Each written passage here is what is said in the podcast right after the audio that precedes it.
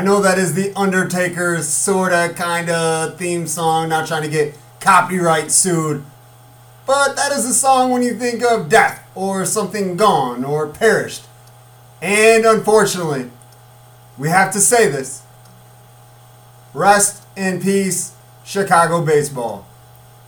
Very, very sad day, but both Chicago teams, they gone out of the playoffs. Chicago White Sox were gone yesterday after they dropped game three of their American League Wild Card Series to the Oakland Athletics. So sad. I mean, they won game one, 4 1 on Tuesday. Then they lose game two on Wednesday, 5 3, and we're like, it's okay, we got a chance. We still got this. Nope, they drop it, 6 4, season over for the White Sox. You're like, okay, Cubs, still in it, still in it. Lose game one on Wednesday, 5 1. We're like, hey, it's the Cubs, they can battle back, we got this. Thursday's game two gets postponed. Like, okay, okay, no problem, no problem. We got this on Friday. They lose 2 0. Over. They scored one run in two games. It's over. They couldn't hit the ball. They couldn't score runs. Season over. The Miami Marlins ended the Chicago Cubs season. It's over. It's over. I know I sound like a defeated, sad man, and I am. White Sox and Cubs, rest in peace. Miami Marlins, they advance because they took the National League Wild Card Series against the Cubs. It's just sad. It's really sad. I got emails at work today like, no, it's over. And I wanted to smile and be like, man, these emails are funny. But a little part of me died. Dum, dum, dum, dum, dum, dum, dum, dum, dum, dum. Yeah, like the Undertaker said. I mean, it's a 60 game season. I don't know if this even really counts as a World Series or a real playoff or a real season. There's going to be an asterisk or a, yeah, who knows if it really counts kind of deal to it.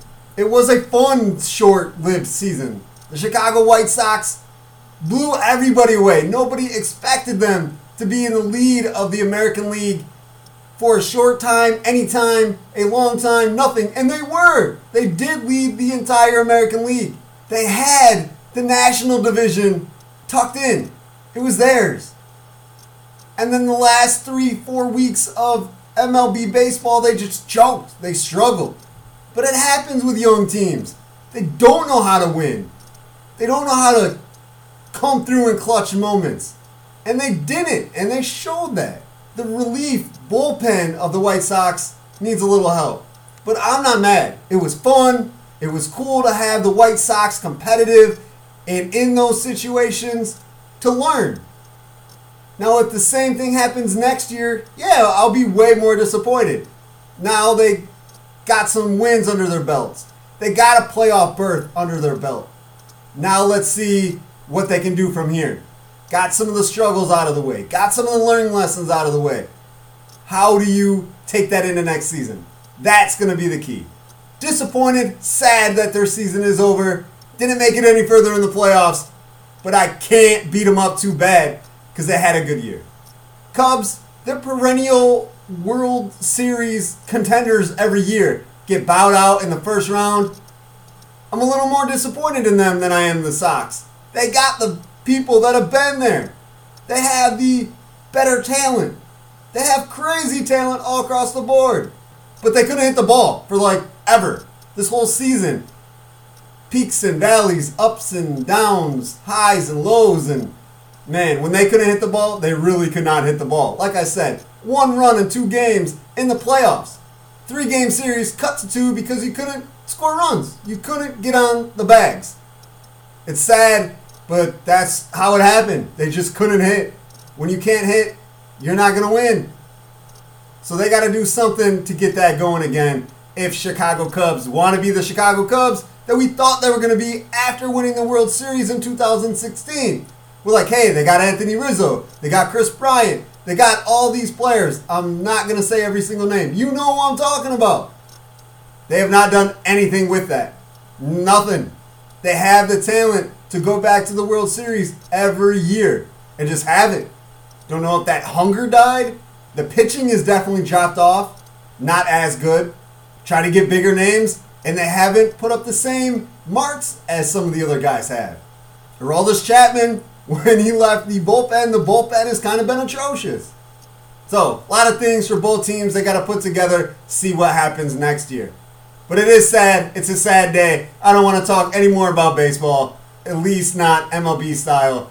Rest in peace, Chicago White Sox. Rest in peace, Chicago Cubs, at least in 2020. Welcome to Edge of Your Seat podcast. I had to get the Undertaker dum dum dum dum and saying rest in peace to the Chicago White Sox and Cubs out of the way. Man, it, oh, it's so sad. I could continue to do this, but I said I'm moving on. This is episode 115 of Edge of Your Seat podcast. I am your host, Brandon LaChance, ready to talk about all kinds of crazy stuff, mostly sports. Throw in the special section we like to call Deep Dive. Every week, picking out an album, listening to it for a week, breaking it down, what we like, what we don't like, why it was made, who was made by, little insight, maybe why they're relevant to me as a listener. I love music. I listen to music all day, every day. Always got headphones on, always jamming out to something. So we'll break down albums every week. This week is Nas King's Disease. We will definitely get to that after some sports stuff. And then after the intro is done, special guest, very special guest, LaSalle Peru Superintendent Steve Wrobleski. We talked pretty much about everything his upbringing, his career, LaSalle Peru as a school, as a sports school. The football team has a brand new turf field on Howard Fellows Stadium, which was one of the coolest stadiums I have ever stepped foot on. If you are in the Illinois Valley and have paid attention to news at all, sad moment. September 26th, last Saturday, there was vandalism to the turf. Two teenagers, at least two teenagers, have been arrested and have a hearing October 27th for the vandalism of the field. There was a fire set to the turf. They are now sitting in the detention home, LaSalle County Detention Home, awaiting their trial. Hopefully, they get a little longer span. Think of what they did. Vandalism is never cool. This is our community. We all use everything together. There is no reason to trash, damage, vandalize things that your friends, your family members, maybe your future kids if you have them, whatever. They use these things. These are very important to all of us. Make us proud of where we are. No reason to try to sabotage that. They deserve to sit in the detention home for a little bit. Obviously, not a life sentence, but hopefully they learn from this and turn into positive people in our community. And we'll find out what happens to them on October 27th. No, it's getting a little chilly. We are in October. Temperatures have dived. But you know, people are still working on their homes, trying to get renovations, fix them up a little bit before that winter comes through, where snow and ice and sliding and frozen cars and frozen fingers. You're not going to get much done on your house then. So we better hurry up and do it now while we still can. And whether it's a light fixture or an entire kitchen remodel, Olson Construction is here to help. The family owned and operated company prides itself in offering family prices with family honesty. Olson Construction specializes in roofing, siding, windows, doors, deck designs, remodels, garage additions, and room additions. Brothers Keith Milas and Tommy Olson have been in construction for over 10 years and are willing and able to take care of your home renovations from start to finish with your thoughts and opinions taken with every step of the journey. For a free estimate, call Olson Construction, which is fully licensed and insured at 815 910 5982. Olson Construction can also be contacted on Facebook at the Olson Construction LLC page or via email olsonconstruction19 at gmail.com.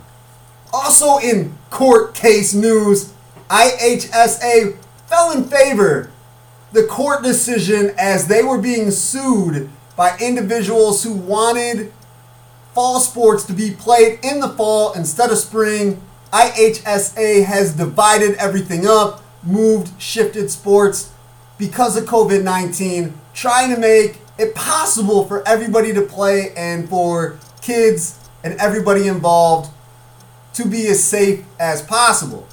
People want to play now. We do not see an end to this COVID 19, and I understand that. And they want to get on the field. Time is always passing. It is already October. People's senior years, freshman, sophomore, junior years are already a couple months in. What happens if this spreads more and they don't get the opportunity because things shut down again? They don't get the opportunity to play, be a part of that team, have that camaraderie with their peers as they're triumphant, or take a tough loss, one point on a basketball court as the other team drills a three. Yes, that sounds like it sucks, but those are moments you remember forever. So I get it. I totally understand why there was this lawsuit, why they wanted IHSA to stop this, to let the kids play. But at the same time, safety is the most important thing for everybody. Sports will come and go, other things will come and go, but our health, our lives, we want to preserve that as long as possible as an individual, as a family, as a school, as a community, as a country. So I get why IHSA fell in favor in the lawsuit court decision. I don't know where I fall either way. Like if I was the judge, I would definitely have to hear everybody's story and still might not have a decision. I get both points. I understand. IHSA wants everybody to be safe.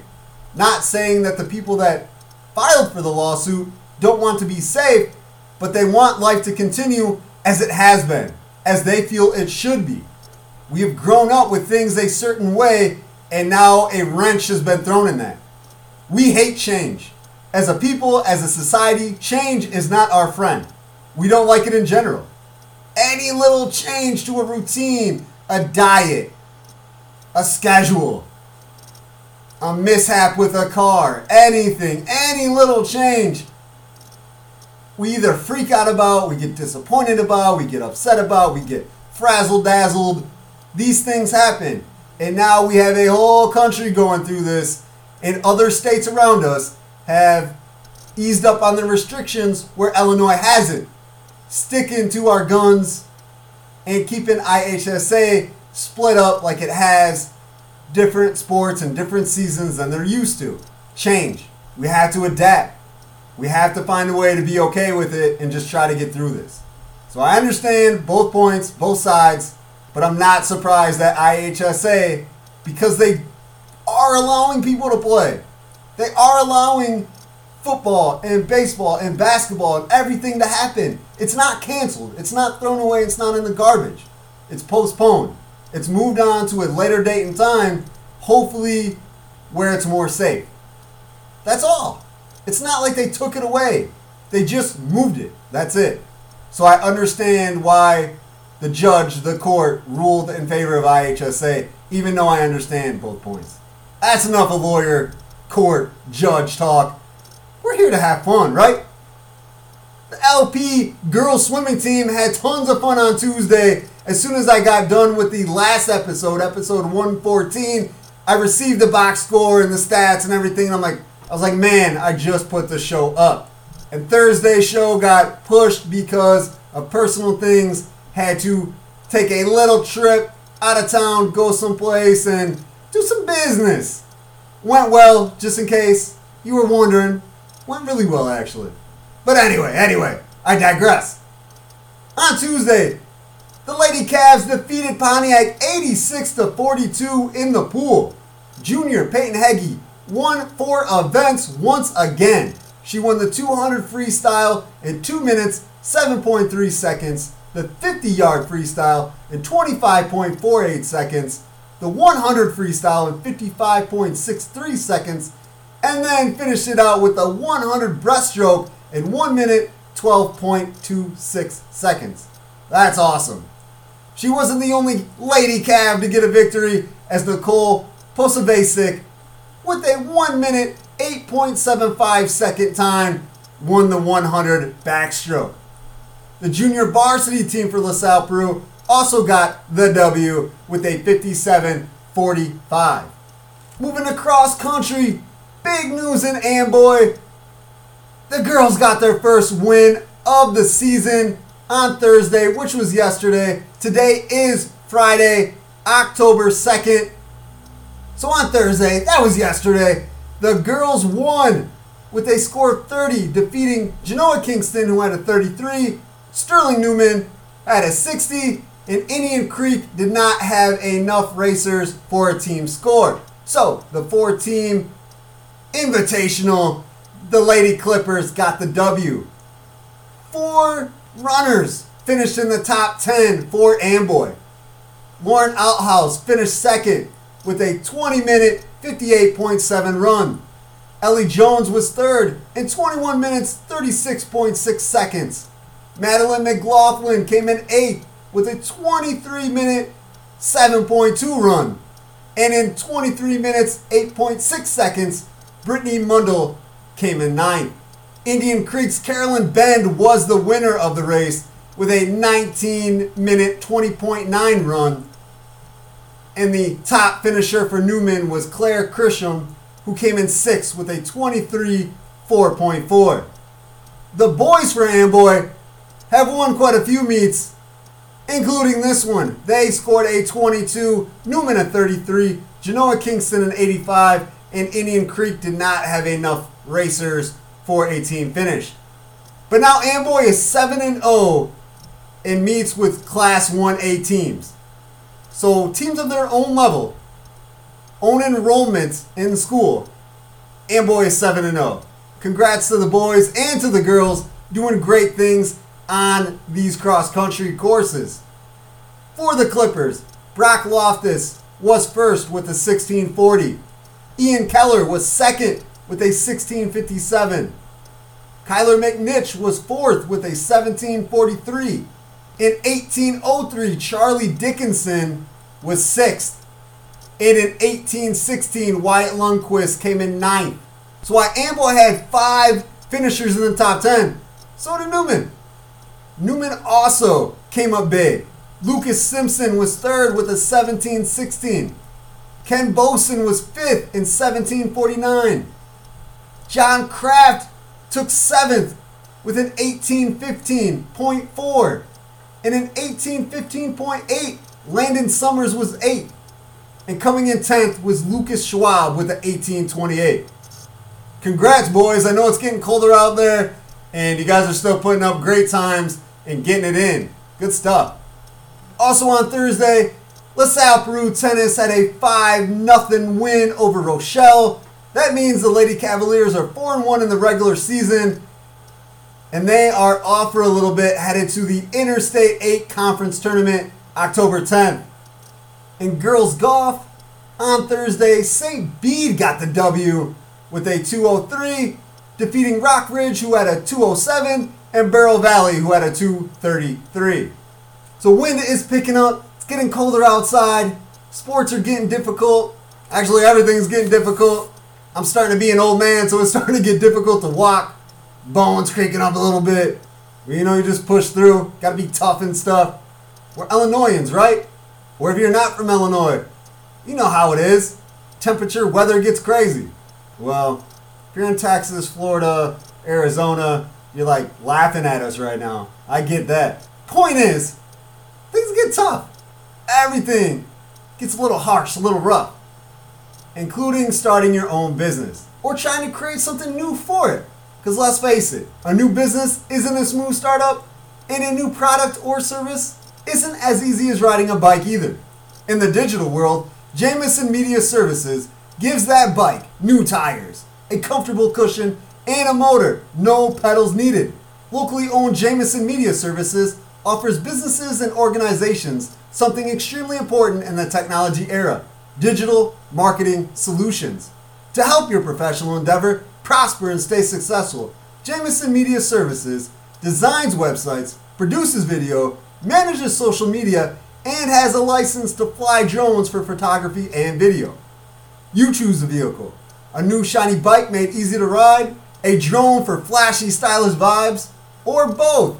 Jameson Media Services paves the road and clears the skies for amazing digital marketing solutions. Call 815 866 9352 to contact owner Brent Jameson. Also, make sure to check out JamesonMediaServices.com. We started off the show with the death of Chicago baseball. It might be the death of Miami Heat real quick. So they lost game one of the NBA Finals on Wednesday, 116 98, and pretty much a massacre. Anthony Davis went off with 34 points, 9 rebounds, 5 assists. LeBron James, 1 assist shy of a triple double with 25 points, 13 rebounds, 9 assists. Now they're going into tonight's game two without two starters. Bam Adebayo and Goran Dragic are out. They're not playing. Injured not going to suit up. So Jimmy Butler is going to have to score 90 points by himself for Miami Heat to get game two. Or the Lakers are going to have to have some of the worst games of their lives for them not to win this game at least. I honestly, I do not want to say this, but I could see the Lakers pulling out the brooms. I could honestly, honestly see them sweeping the Miami Heat. The Lakers are a juggernaut we knew that coming into the season, more or less the playoffs, more or less the finals. LeBron James, Anthony Davis, two of the top five players in the NBA. And in my opinion, LeBron James still the king. The MVP. It was not Giannis from Milwaukee, it was LeBron. For Miami to get any of these games, Jimmy Butler is seriously going to have to have quadruple doubles with very high numbers. And I'm not even kidding about that. He's going to have to. Yes, they are diverse, they are dynamic, they have versatility all over their squad in the Miami Heat. Everybody can score. But the defense for the Lakers and their size and their experience level trumps Miami Heat and what they have times 3,000. Look at the Lakers lineup. There are NBA champions and proven winners up and down. Very few people on that team have had unsuccessful or uncelebrated careers. Almost all of them have been in the limelight for quite a while. You can't really say that about the Heat. They have rookies and two or three year old guys. Goran Dragic has been around for a while, but not a top point guard. Really crafty and skilled and all the things you want of a player, but hasn't boasted in the success that most people would want from their team's probably second or third best player. They have a lot of growing to do. The East is kind of a weak conference, and again, we got this COVID 19 thing going on. We have not had regular seasons. There was a shutdown, and then we got back playing and all this other stuff. We know the story. They're young, very young. Jimmy Butler, stud. All star, superstar type player tons of athletic and good basketball players around him, but not the veteran winners, proven guys that the Lakers have. So I could honestly see this being a sweep. I really could. Tyler Herro has been called everybody's hero. He is going to have to step up too. He's going to have to have another 37 point game. Maybe 47, maybe 57. Him and Butler are going to have to have 150 apiece or together. If they had 150 apiece, That'd be pretty spectacular. Even if they lost that game, which means LeBron James, Anthony Davis probably had 200 apiece. But that would be pretty crazy. That's better than video game numbers.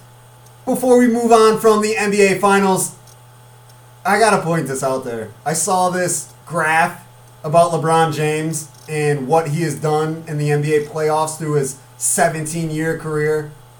Just insane. When you're talking about NBA, you're talking about so many crazy, amazing names.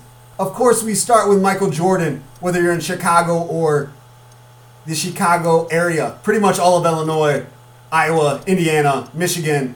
We all remember Michael Jordan, and we'll never forget him. And then the list is long Shaquille O'Neal, Magic Johnson, Larry Bird, Dr. J, Hakeem Olajuwon, Patrick Ewing, Bill Russell, Wilt Chamberlain, Pete Maravich, Oscar Robertson, Kareem Abdul-Jabbar, Karl Malone, John Stockton, Clyde Drexler. I could go on and on and on and on and on and on and on. LeBron James numbers in the postseason. First in minutes, first in points, first in wins, first in steals, second in three point field goals made and triple doubles, third in assists. That's insane. That's pretty much every category except blocks, rebounds.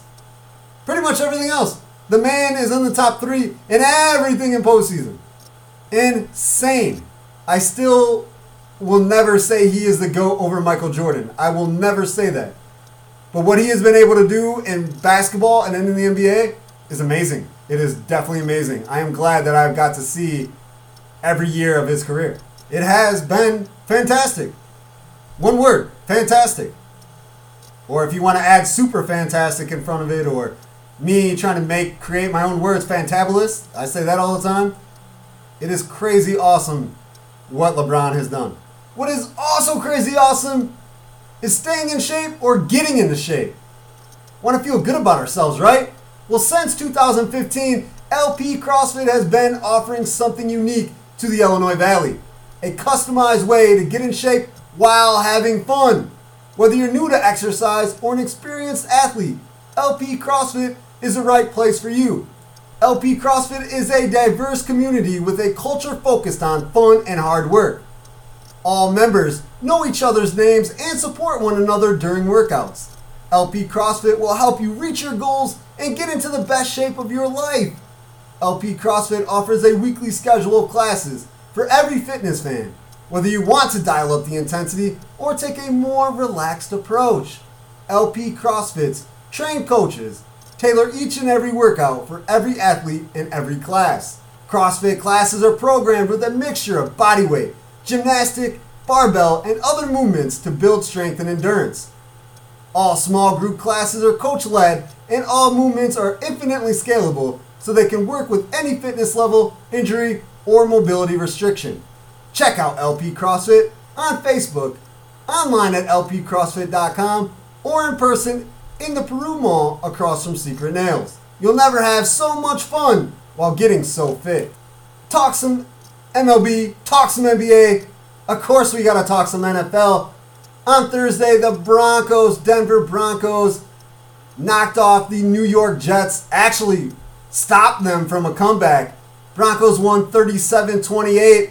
Not going to dive into too much here. Of course, our next episode will be after the Bears game. We'll break that down, of course. Talk about our Chicago Bears. But let's go over my picks.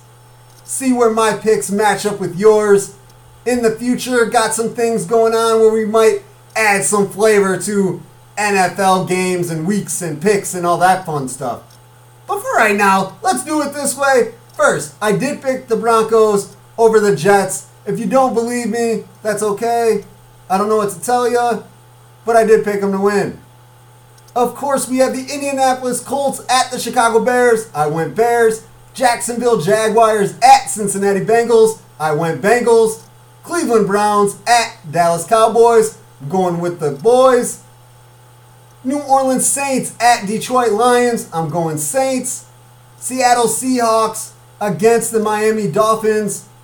Rocking with Russell Wilson and crew, the Seahawks. Los Angeles Chargers at Tampa Bay Buccaneers. My pick is with Tampa. Baltimore Ravens at Washington football team. The worst name I have ever heard of.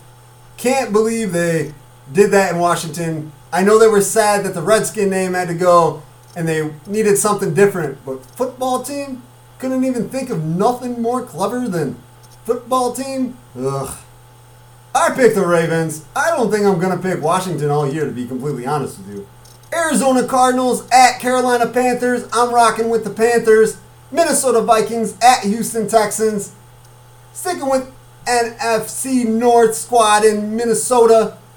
New York Giants at the, I almost said St. Louis Rams, but we'll go Los Angeles Rams instead. Gonna pick the Rams. New England Patriots at Kansas City Chiefs. I'm going with Patrick Mahomes pretty much against everybody this season. After what they did to the Ravens on Monday, I'm going Chiefs pretty much all year. Buffalo Bills at Las Vegas Raiders. I'm going Bills. They have been playing crazy good. Philadelphia Eagles at San Francisco 49ers. I'm choosing the Niners. They got this. Eagles are not that impressive. Atlanta Falcons at Green Bay Packers. I hate Green Bay more than any, any, any professional organization in any sport, but I'm going to go with the Packers because the Falcons, man, gave up a 15 point fourth quarter lead over the Bears last week, which thank you, I appreciate that. The week before to the Cowboys was 15 points, squandering 31 points of advantage in the fourth quarter. Ugh, I gotta go Packers. That's it with Sport Talk. We broke down a little bit of everything. Love it. That's why we're here, right? We're also here to break down other stuff, things I'm interested, things you're interested in. I need a sound effect for the next section. Call it the deep dive. Break down some music, break down an album. Like I said, I'm always listening to something. This week has been one of my favorite MCs of all time in Nas. His newest album, King's Disease, came out August of 2020. It's a little over a month old, but I wanted to listen to it, check it out, and it was pretty good. I mean, he has always been one of the best lyricists. The way he can put stories together, the way he can make you feel something. I am a white man my whole life. I've been white, believe it or not. It wasn't just happened yesterday. Been my whole life, and makes you feel like involved or together with a cause, even if it really doesn't affect you, but it does because we're all human beings, we're all in the same society. It just makes you feel certain ways, opens up your mind, your perspective of life and how things go. And I would like to say I've always had an open mind and see from different angles and different minds. I have been all over this country. I have friends of every ethnicity. I have been myself in awesome places to live at. I have been in awful places to live at. I have pretty much seen a little bit of everything. But I haven't lived it every single day of my life like other people. I haven't been in every place in the country. I haven't been in those situations and held that way or oppressed in a way that he is rapping about sometimes. There are a few songs on King's Disease where he dives into that and what is going on in our country right now. We are seeing the results, not the end results, but the results of oppression, the results of things that are happening. We are seeing the protests. We are seeing the world kind of flip upside down because there needs to be change. I do like party rap. I do like rap or music that you put on when you're drinking beers and chilling with your friend, that just makes you feel good. But to have music that is saying something that speaks to your conscience, that speaks to that human being aspect that we all have because we're all human beings and have brains and have hearts and have a mind and we think and we feel and we have emotions. That's why I've always liked Nas. And he kills it on this album with not just his words and his stories, but also with the production. Hit Boy, who produced most of the album, probably gave Nas his best beats to rap on that he's ever had. To be completely honest with you, I own every Nas album, have them all liked and starred on my Spotify. I have a Nas Spotify playlist.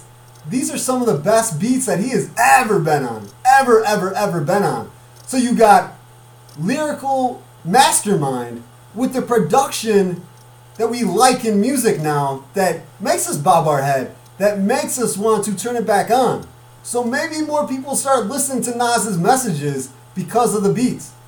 I don't know if that's really gonna happen for sure, for sure, but it would be awesome. What's also kind of cool is Nas is 47 years old. He's not a young man, and rap, for the most part, is a young man's game, but he still got it. He is definitely still got it. And he didn't sound like an old man, like a fossil, like a dinosaur.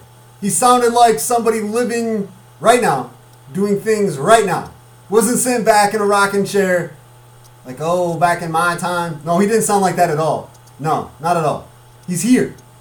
He's with you, he's with me, he's with us, talking about our lives and how our society is and what's going on. My favorite tracks on the album first is 10 points by Nas. I loved 10 points. Beat was cool, and it just talks about, you know, people telling you you're not going to be able to do this, you're not going to be able to do that, and having to fight for it and get it and go take it. great message. Hopefully, younger people that have not went through any adversity hear this. So when it does happen, they're ready. They're fighting for what they believe in, their causes or financial gain or whatever. That kind of amp you up like, hey, this is my life, my only life.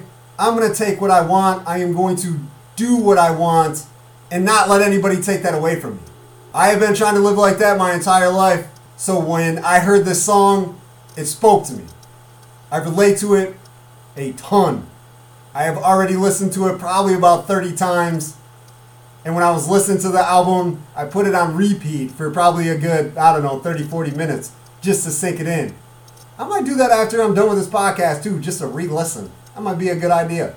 But also good songs that I liked on it Blue Benz, very solid. 27 Summers. Blue Benz and 27 Summers probably have two of the best production on it. I like the beat. Kind of hard, kind of grind out songs. I liked it, liked it. Car 85 with Charlie Wilson. That's a storytelling song, is exactly what that is. Tells a story. Full circle with the firm. It was cool having AZ, Foxy Brown, Cormega, Nas all back together on a track. I enjoyed that as well. So I recommend this highly. I definitely recommend it. So check out Nas's King's Disease. I'm going to put up some choices on Facebook and Twitter probably tonight or tomorrow to see what's the next album I should listen to. I mean, if I pick them all myself, I'll probably only listen to things that I want to listen to. Maybe not just hip hop and rap, because when I decided to do the deep dive, I didn't want to do that. I am going to listen to other music. But but I also have favorites in other genres of music. So I'm going to try to stay away from that, pull some randoms, put them on some polls, and see what I listen to. This intro has been a blast, but we got more good times to get to with LP Superintendent Steve Wrobleski. We will be back on Sunday with episode 116 with Brett Jameson. He is a basketball coach with Bureau Valley High School and Junior High. He also owns his own company, which you may have heard of before, Jameson Media Services. So make sure you check that out on Sunday. You can listen to every single episode of Edge of Your Seat podcast on Spotify, Apple Music, iTunes, and Google Music. Well, got the plugs out of the way, got the sports talk, deep dive. I think we're ready for Steve Wrobleski. Until next time, peace. Schools in the Illinois Valley have been in session for a little while now. As the process has been going, I've been trying to get as many teachers, coaches, administrators to talk about how their school is going about it and new things that are happening in this COVID 19 crazy era that we're in. Today I have LP, LaSalle Peru Superintendent Steve Wrobleski. How's it going, Steve? You know, I'm doing really well, Brandon. Thanks for having me on the podcast. Of course. I mean, we have worked closely together for quite a few years now, and there's some things in LP I wanted to talk about. I was like, I got to have Steve on. He's the guy to talk to. As you well know, I love talking about LP High School. We'll start there. You went to LP, correct? I did. I did. I graduated from LP in, in 1988. Uh, interestingly enough, we have two other staff, actually three other staff members here at LP. We're all in the same graduating class, and so that's that's kind of a fun thing when you see a, a number of your classmates and your friends that either stayed in the area or left the area and came back, and you know here we are back at the alma mater. So it's been it's been a lot of fun being here. Now, were you one of those people that left and came back, or did you stick around? No, I left. In fact, I, I often tell the story that when I when I left the community, I I swore in a stack of Bibles as tall as me that when I leave, I'm never coming back. I was gone for about almost 15 years. Left the area, went went to school, went to college, and then I got my my start teaching uh, up in the Chicago suburbs. So I ended up spending uh, 12 years in various school districts in DuPage County. And then in 2005, I had an opportunity to to come back home. Um, this is great timing for my, my family and I, and that was well, going on 16 years ago now, and you know, and, and absolutely loving every minute of it. Did you come to LaSalle Peru strictly or straight as a superintendent, or did you have to? Did you get another job and then work your way up to that? Yeah, yeah. So when I, when I came back to LP, I was hired as the curriculum director. And so I was uh, in that administrative role for uh, six years. And then from there, I moved into, into the superintendency. And this is, I'm starting my, my 10th year as uh, a superintendent. Prior to that, though, I, I served as a teacher, uh, was department chair, assistant principal, principal, and, and then, of course, the opportunity to come back home. So you've done a little bit of everything when it comes to the school system. You know, I've been very fortunate in having um, some really great experiences. I think I had phenomenal role models. In fact, I really attribute a lot of uh, people on my, uh, on my on my special roundtable that were, you know, saw something in me more than what I think I probably saw myself, and really gave me some great opportunities to uh, stretch myself and encouraged me to go back to school. And I earned a couple master's degrees from the University of Illinois and finished my doctorate um, a year ago, a year ago in May at the University of St. Francis. And so it's been a really great journey. Like all those experiences you had, even from my, my first day teaching to you know things that happened this morning. You know, you're always learning and, and you're adapting and making making the best decisions that you can based on you know your prior experiences and you know and what's best for your organization. Speaking of what's best for your organization, your school, what is LP doing with this COVID 19 crazy era that we're in? Said that before, but it is very, very crazy. How is the school going about doing things, trying to get kids educated through all this? We are now almost 100% remote. We've got all our kids except some of our special needs programs where these are kids that are self-contained. They really need that that regular uh, connection with the teacher. Not that all other kids don't, but it's worked out well for our special needs kids to be able to get the uh, the ongoing support they need. We started the school year uh, this a little over a month ago, and we had two two options, two pathways that families were able to choose from. You could pick a, uh, a hybrid blended approach or 100% remote. And at the start of the school year, we had about about 85% of our kids, our families had selected the hybrid approach in which kids would um, actually came to school two days a week, and they were in person two days a week, and then um, every Friday it was a kind of a, a Google Meets or Zoom uh, class meeting that they would meet remotely with their teacher, and then on the two other days they weren't in school on session, they, they were doing their their online remote learning. But as we got through the, almost the first two weeks of school, you know, the challenges that we started having was it was more on the management end of the growing number of kids that are on the isolation list. We had other staff members that were, and then when we had that first COVID uh, positive case, the whole process of having to contact trace, you know, it became very evident that from a managerial standpoint, it was going to be almost impossible to, to be able to effectively manage that. Most days it's a blessing for us, but in this circumstance it became an added challenge that probably aware that we are the home, uh, we house the area career center where we have 10, 11 other high schools who send their kids to our vocational programs here. When you add in that you've got, you know, 10 other school districts that are now intermingling, you know, uh, with our kids as well, and then you get that positive case, and that has a ripple effect to those other school districts uh, as well. And so we made a decision that we needed to tra- transition to to full remote. And our, our original reopening plan, Brandon, we had only we had only set it through the end of the first quarter. We were going to reevaluate, see where we are, and hopefully we if we could be bring everybody back at that point. That was the hope. Um, and we're using the end of the first quarter still as our kind of as our target to make a decision on whether we're going to continue in full remote or whether we'll start to come back to that that, that hybrid approach. And that first quarter ends October 16th. That was my next question. You beat me to the punch. I like it. You've done this before. Yeah, three times. Definitely.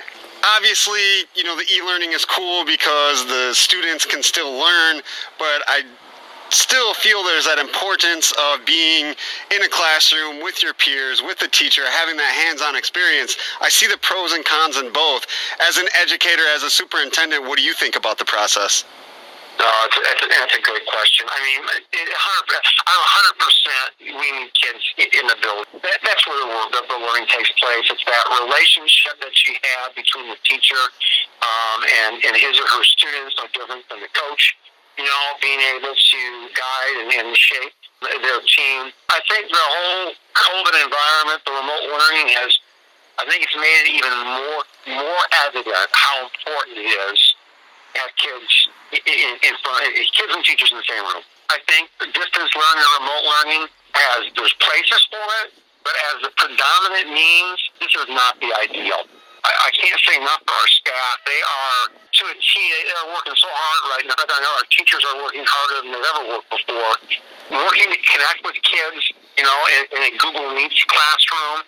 You know, you, talk to, to teachers You've, you've been in Zoom meetings before. If you got more than 15 or 20 people, I mean, you got to go to the second page, be able to see all the other boxes that are that are that are in the meeting, and it's difficult to engage people. You can't really read body language, and that's a huge part of good teaching is to be able to to react to the kids, you know, that are in front of you. So we are all anxiously awaiting the day that we can we can get everybody everybody back to a regular in-person learning uh, environment.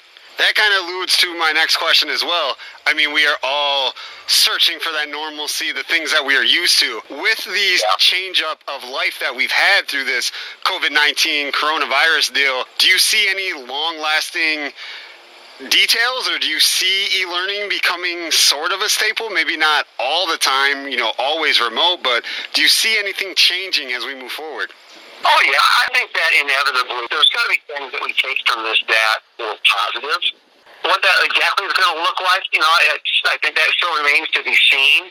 I mean, I think is I mean is one example where you where, where I think e-learning could have a real value. It would be for whether it be for kids that are looking to accelerate, you know, beyond maybe the courses that we currently are able to offer here on campus. You know, that could be an opportunity for kids to be able to take advantage of other courses they wouldn't normally have been able to engage in. And likewise, too, you've got kids. In fact, we're actually doing, we, we were doing this before COVID hit. You know, we've got kids that are behind in credits, you know, for, for a variety of reasons. They have struggles in terms of their, their motivation for uh, school that we offer online classes for kids to catch up on courses that, that they're behind in credits. And so I see that continuing as, as a positive use of, of, of e-learning. I knew that you were the guy to ask these questions too because I know you've been in the meetings and had all these conversations with your own teachers and probably people from other schools. And it seems like every school is trying to do the same thing, trying to get their kids into schools, but it also seems like they're doing it a little bit different on timetables and, you know, percentages yeah. of remote and being in the classroom. Yeah, I would agree. I, over the summertime, we organized a reopening design team that we had administrators, all of the heads of our, of our various unions, uh, teachers, and support staff that all sat around the table over a series of meetings where we ultimately arrived at the plan that we we landed on. But, but part of that was also meeting with the superintendents and some of the principals from all of the LP elementary sender districts, all our associated elementary districts. And that's one of the things we're very, very fortunate in our community is that we have a phenomenal working relationship between LP and, and the elementary schools that send us their kids. And, and so we, we work very hard to at least start the school year with schedules that would complement each other. And for example, we made sure that high school kids would be released before the elementary school kids. So at least that way there, they are older brothers or sisters, that could be home when the elementary school kids got out there. It created a, a, a higher likelihood that there'd be someone home. It was mom and dad still out working. You know, we were able to coordinate, continue coordinating our, our bus schedules, and uh, I know LaSalle and, and Peru Elementary, they're actually both utilizing an online program that we're using here called Edgenuity to help deliver the curriculum. It's through those kind of relationships that we have. You know, I think that we I value how we look at it isn't just our own school district, but we really look at how it's going to impact all of our families. Because the end of the day, we, sh- we share all the same families. And so we want to try and, and do our best to minimize as much as we can the, the impact on families. I think we hit everything from the school front as students. Let's move on to the uh-huh. athlete part of student athletes. First things first, I seen your tweets, your photos of the new turf at Howard Fellows Stadium, one of my favorite places to watch football games. Actually, Yeah. probably the majority of people that have been to football games, high school wise, in the Illinois Valley, LP ranks among the tops, and pretty much everybody. So let's talk about that turf. And I mean, on the photo, it looks awesome. What about in person? Uh, it's unbelievable. I don't know how to describe it. It's a uh, huge upgrade for our kids, uh, for the athletes, for the marching band. I can't wait to get the the, the little kids on from the youth football program uh, involved in there, and uh, we're excited about other opportunities for the, the, the, the you know the parks and recs in the community. And City of Peru is a phenomenal partner in, in this, uh, helping us get this done. And so we're you know we're looking forward to you know, being able to work with them on what kind of programs that we could run in, in the uh, stadium uh, there as well. Um, the first weekend that it was actually done, I took my son Tyler, who's, who's on the football team. Took the Sunday afternoon. We, we took a ride down to the uh, the stadium, and you know, I let him have a couple. We had a couple of his buddies meet us uh, there, and they brought a football along. And I have to tell you, Brandon, it was for that 45 minutes. I just sat there and watched them you know, these, you know, 16, 17 year old young men that were as giddy as 10 year olds. Watching them lay on the turf, almost like making these angels in, in with the rubber pellets, kind of flipping up on, onto them. It was, it was pretty remarkable. The, the pride and the enthusiasm that, you know, that I think something like this does for a community, in addition to just making the field safer, it's going to create more access for all of our kids at LP as well as other programs in the community. It's uh, it's a win. It was a great community project. I mean, for a project that cost just a little over nine hundred thousand dollars, almost six hundred thousand dollars of that was raised through um, outside contributions that did not come from LP High School. So I mean, to me, that speaks volumes. I think of the, the level of support and relationships that we have with with our communities. It makes me very proud to be Cavalier. Definitely. Good stuff. I can't wait to check it out. That is for sure. And it comes at a good time too. I mean, LP made the playoffs last year for a, for the Yeah. first time in quite a few years, and I yep, yep, and I know Coach Medina is looking forward to you know keeping that a tradition. yeah, yeah. No, he's done a, he's done a great job. Uh, he and his staff, and I know that there's a, a core group of kids are, are, are back this year, and I know the. The last year's sophomores, this year's juniors, they got a real talented core uh, core group of kids. They got real potential to to make some noise. And that's, maybe the one downside to all of this as well is that you know you, you see your a number your programs continuing to improve and on the upswing, and and then bam, all of a sudden it's like, oh goodness gracious, you know we we got to adapt and modify. And at least the IHSA I think is doing their best that they can to at least provide a season, you know, for for the kids. So.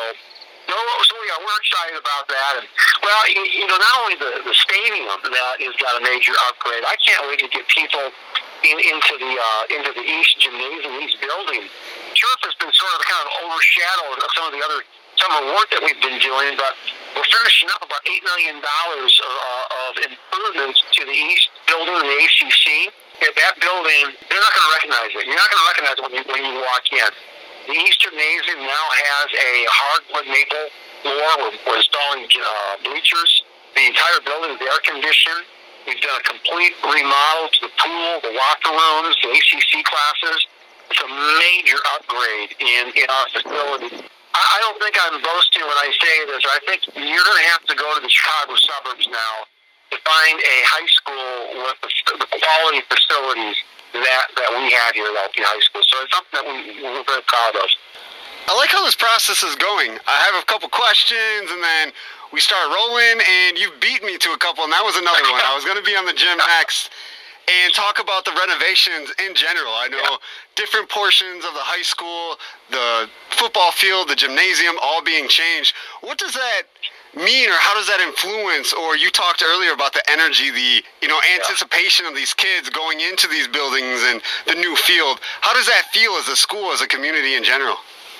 Oh, I, I just I just think it is it ramps up the pride that I think that, that we have for, for our school, the pride that our kids have in the quality of the facilities that they have to, to learn and to compete, you know, and, and to develop in. It just means so much too that when you have fans that come from other schools and you know I, there's nothing more than I than I love hearing you know other other fans from visiting schools comment about how yeah I wish we had facilities like this. You know that that, that just to me it just speaks volumes for the care that our community has you know for for LP High School and I think to be able to you know, to be part of, of these, these enhancements, just sort of thrilled my professional career, quite frankly you know, to, to be able to, to be involved in this and to know that this is going to have a lasting impact. I think, quite frankly, for the next, you know, 30 to 40 years uh, of kids that are going to be coming through, uh, through, through LP High School. So we talked about you being an administrator and educator. And then we go to the sports side. I seen you, you know, as a superintendent at football games, whether it's at LP or Geneseo or Sterling. You know, you always made your best effort to travel and see different kind of sporting events, not just football. When you were younger, yeah. were you an athlete and just found love for sports then, or what has made you a sports fan as you've went along your career? No, that's a, that's a great question. I no, actually, I was I was a kid that I would have been uh, on the bench. I would have been the one going in in the last two, three minutes of the game. You know, I always had aspirations or, you know, wanting to, to, to be a better athlete. And, you know, but uh, I think my, my gene pool, that, at least at that time when I was growing up, was uh, probably a little more awkward than certainly my own kids uh, who have several of them have done it are currently doing very well uh, athletically here. But I've always been a fan, you know, and I guess that's kind of where my, my, my passion, you know, comes from and where I, where I give my support is, is being able to be there for the kids. You know, when I first started teaching, I, I coached football uh, at West Chicago High School. It's kind of, most people don't really realize that about me. That was kind of a long time ago, but I still have kids, well, they're in their, in their 30s and in their early 40s now, that were my students. You know, stay connected on Facebook and that. And None of them ever call me Dr. Wrobleski or Mr. W. Mr. W. It's always Coach. It's kind of a nice deal for me. Keeps me connected from you know where I started and some of those you know those early experiences that I had that I, I think really helped shape me in terms of kind of who I am today and I think more so understanding the, the, powerful impact, positive impact that extracurriculars can have. Mean, in my teaching career, I was a, I was a assistant for a football coach. I was a Scholastic Bowl sponsor. I was a pep club advisor. I helped build the sets on, on plays. I announced soccer games. Uh, and but I even took kids to Europe on historical tours uh, at the end of every school year for about five, six years. And so, you know, having when you see the impact that uh, you as a teacher or a coach can have on kids that goes beyond the classroom. to me, that's that kind of drives me. You know, as far as why we're always looking at what new experiences can we create for kids here at LP. You know, academically first and foremost, but then as we look at the extracurricular side, you know, what new things can we create that that will be a source of inspiration for kids to help them find their voice and and help them build build and develop their skills and, and, and their confidence in themselves. Since you go to all these different sports events, do you have some favorites, sports that you like above the others? You know, I really don't. I mean, I guess let me qualify that. Any sport that my kid is playing in is always my favorite sport. Whether it's the football season, the basketball season, or track and field, Tyler's on the court or on the on the on the field. You know, that's that's my favorite one right there. But but no, I I, love going to the freshman events. You know, I I love you know traveling to all the different schools and, and part of it too. I mean, I just I love going out and, and and cheering on our teams. But I also know that it means a lot for kids and for family members to be able to see the superintendent of the school. You know, taking a, a real active interest in you know, my wife and I often, you know, she'll often come along with me to, to various events too. So it's a nice opportunity for us to spend time together.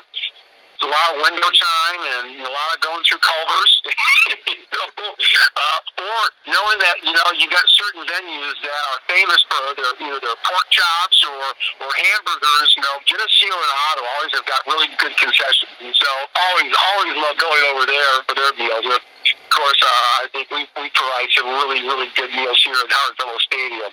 I just love supporting our kids. That's a well-rounded answer. We got some sports in there, we got some family in there, and we got some food in there. That was well-rounded.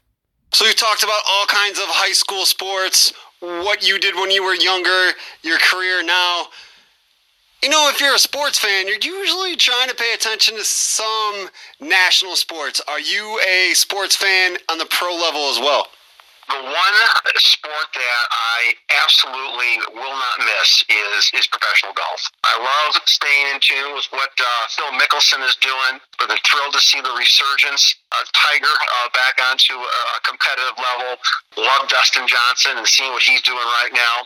Uh, I think part of it too is that probably in the last three or four years, I have really gotten serious myself uh, about playing golf. You know, it's, it's fun when you when you're out in the course and and you know, at least maybe once or twice in the course of an 18 hole game, if I, you know, get that one shot that makes you feel like, holy cow, like I know they, what, I, I get a sense of what it's like every time they swing the club. That's fun for me. And I think it's about being outside and the fresh air.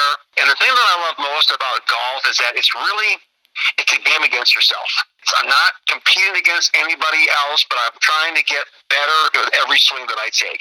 Never been a golfer myself. Been to the driving range plenty of times, mini golf, but not even attempted nine holes, more or less 18. it, it's a brutal game. There are days that I come home and I think, oh my gosh, why am I wasting my money on this? But then the next time I go out, I'll I always try to break 50 for every nine holes. And if I can do that, I, I feel like I'm making progress. There you go. What's your handicap? You know what? That's one score I've, never I've never kept track of. That's probably a good idea. Cause for I, obvious reasons, absolutely, for obvious reasons. I respect golf. Don't get me wrong. I respect the heck out of it. I know it takes a lot of mental power just as much as physical power knowing how to swing a club. No doubt about that. Yeah, for sure on that. For sure on that. Do you pay attention to anything else? Football, basketball, baseball? Well, particularly at the college level. Um, I think that's really kind of where my heart really lies uh, when it comes to, to athletics and anything related to the, the Fighting Illini. That, that um, I'm very very much in tune with that. In fact, my my son Tyler, um, we set a goal when he was in fifth grade that by the time that he graduates from high school, that we want to be able to follow the Illini, whether it's basketball or football, to all of the uh, see them play at all of the away Big Ten schools. And um, we're about halfway through the list, so we got to kind of crank it up into gear right now. But probably the coolest trip that we recently made was this back in February. Thankfully, before everything with COVID really broke, um, we flew out to uh, to New Jersey and we saw the Illini uh, play Rutgers at Rutgers, and unfortunately we lost that game. Uh, but it was just a, what a thrilling weekend to be out there. When it's with your your son, it just makes it that much more special. And then we we capped the weekend off, the long weekend off. We took a uh, an Uber ride over to Manhattan, and we spent a couple days in, in Manhattan and toured New York City. So that was that was an awesome weekend. That sounds like a lot of fun. Yeah, it was. It was. I could have fit in your luggage bag, you know. You know why? Several people had shared that with me as well, that they would happily have squeezed themselves into that. yeah, I gotta quit saying that because it's a normal thing to say now. I gotta think of something original. Since we're by Chicago, any Chicago team affiliations? Yeah, I mean, for sure the Cubs. I've been a lifelong Bears fan uh, as well. Uh, I hope that the uh, the Bears can kind of get back on track this year. It was nice to see them, you know, pull that out against the, the Lions the first game. But you know, I think the true test is certainly uh, it's forthcoming, and not necessarily the Lions. No, when you're down 21-3 to the Lions going into the fourth quarter, yes, it's awesome that Mitchell Trubisky threw for three touchdowns, and you know we won 27. Was it 27 23? Uh, 27 23. Yeah. Something like that. Hey, you know that's awesome. That's amazing. But to be down like that to the Lions, that's saying something also. Well, I know that was against um, the Packers or the Vikings, I I don't think the, the same outcome would have resulted. Maybe we'll uh, we'll be surprised this year. I hope we are. I hope we are. Before I let you go, we've spent a lot of time talking about all kinds of awesomeness. Let's play an awesome game called Hot Potato. Are you ready for this? I'm ready for it. All right, I'll give you four to five pairs, and you pick which one of the two options I give you that you like the best. All right, I'm ready. All right, let's do this. We're talking about golf. We have to start here. Tiger Woods, Phil Mickelson. Phil Mickelson. LP colors, green or red? Oh, you got to go with red just because it's the first one in the order. We were talking about Illinois. I can't really pick two football teams, so I'm going to go basketball teams. The late 80s, early 90s team with Kendall Gill, Nick Anderson, or the 2005 team that made it to the NCAA championship with Deron Williams? Oh, you got to go Deron Williams and Dee Brown. Oh, that was such a great team. Yes, it was, and I maybe more so because I saw I saw those guys play, and in fact, I saw Dee Brown play as a high school student, so that makes probably made it more fun for me. So you got a little bias. That's okay. A little bit, a little bit. It's hot potato. It doesn't matter. Yeah. Pepsi or Coke? Uh, Coke, Subway or Jimmy John's? Jimmy John's. I almost agree with you on all of them. Almost. I'd go Tiger, but otherwise. well, that's that's a close one. And that Illinois team that we're talking about with Deron Williams and Dee Brown, that was my freshman year of college. Oh, how exciting then for for you! So that was amazing. Yeah, that is. Well, I, I was actually an assistant principal at Hinsdale South High School when Dee Brown was uh, playing at Proviso East. Proviso East and Hinsdale South were the same athletic conference, and I'll tell you, I'll never forget that. Uh, Proviso East was at South, and, and they were putting a clinic on us, and Dee Brown was just lighting it up. And I'll never forget this. It was probably in the third quarter, and it was before the coach eventually took him out, and he had a breakaway and you thought, okay, he's going to dunk in and do something kind of cool. But one of our kids caught him and fouled him before he could make the basket. All of a sudden, I heard this this this loud swell of boos, and I turn around. Who's booing? Our own fans because they wanted to see what he was going to do next. It was one of the most uh, funny funniest experiences I've ever had. That's super crazy. You No, it were booing. I know, I know. Wow. Wow. Well, that's a great story to wrap up this conversation. Hopefully, we can have you back. Just want to say thank you, Mr. Wrobleski, for spending some time with us and chatting with Edge of Your Seat podcast. Oh, you're very welcome, Brandon. It's always good talking to you.